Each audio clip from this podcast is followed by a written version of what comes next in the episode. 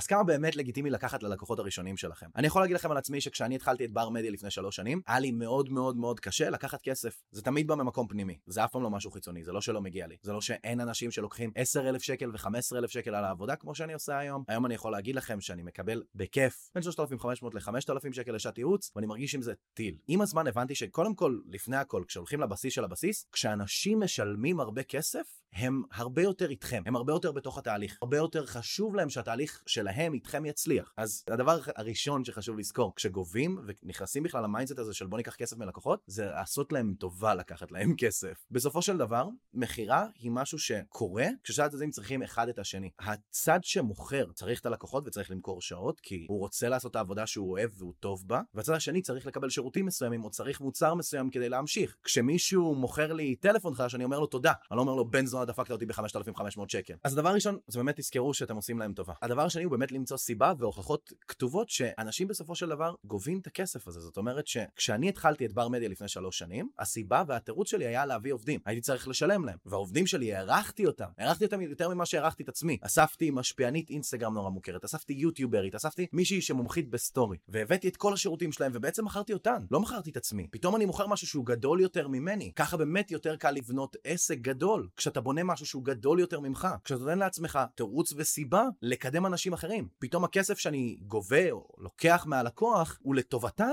הוא לא לטובתי. אז כמה באמת לגיטימי לקחת? אני מאמין שבתחילת הדרך אסור להתחיל עם לעבוד בחינם, אלא אם כן ממש ממש אין ברירה ואתם לא מצליחים להביא לקוחות. אני מאמין לקחת תשלומים קטנים, שיגרמו לכם לרצות לעבוד יותר בשביל לקוחות. בוא נגיד שעכשיו בעבודה הנוכחית שלכם אתם מקבלים 35 לשעה. מהלקוח אני מאמין שצריך לגבות לפחות לפחות פי 2, 70 שקל לשעה. ב-70 שקל לשעה הם ייתנו לכם את החופש, את התירוץ ואת המוטיבציה לרוץ ולעשות עבודה טובה עם הלקוח. ותרצו או לא שכשאתם גובים קצת כסף, המוח אומר לכם זה חרא עבודה, אני לא צריך את זה. יהיה לכם הרבה יותר קשה לבנות את העסק שאתם באמת באמת רוצים, אם אתם לא תגבו כמו שצריך. והלוואי שמישהו היה אומר לי, אה, אדם, אתה צריך כסף. כדי להקים את החברה שאתה רוצה. ואתה לא יכול לשלם 100% או 95% מהכסף שאתה מקבל על, לעובדות ולצוות, כי אף אחד לא אמר לי את זה, ובלקוחות הראשונים הייתי מרוויח 200 שקל, 300 שקל בחוד... בחודש שלם של עבודה מול לקוח. בקיצור, התשובה לזה היא באמת, אני מאמין פי 2 ממה שאתם מקבלים עכשיו בעבודה שלכם. אם אתם מקבלים עכשיו 100 שקל לשעה, אחלה שזה יהיה 200. ללקוחות אין בעיה לשלם, יש מלא כסף בשוק, גם, גם בתקופות מיתון. יש הרבה מאוד כסף בשוק, אנשים זורקים כספים. על כל חברה שנופלת, או על כל 10 חברות שנופלות, יש 2 שקמות ומצליחות בטירוף. זה הדבר שהכי חשוב שתזכרו. הכסף קיים, רק צריך לבנות בידול טוב ובאמת לעשות את כל הדברים שאני לומד בפרקים האחרים, אנחנו בפרק 80 ומשהו פה. בסופו של יום, אם תעשו את כל הדברים בצורה מסודרת ותבנו חבילות טובות שבאמת עוזרות ללקוחות שלכם להתקדם, ולא רק כדי לקבל את ה-70 שקל לשעה שלכם, יהיה לכם הרבה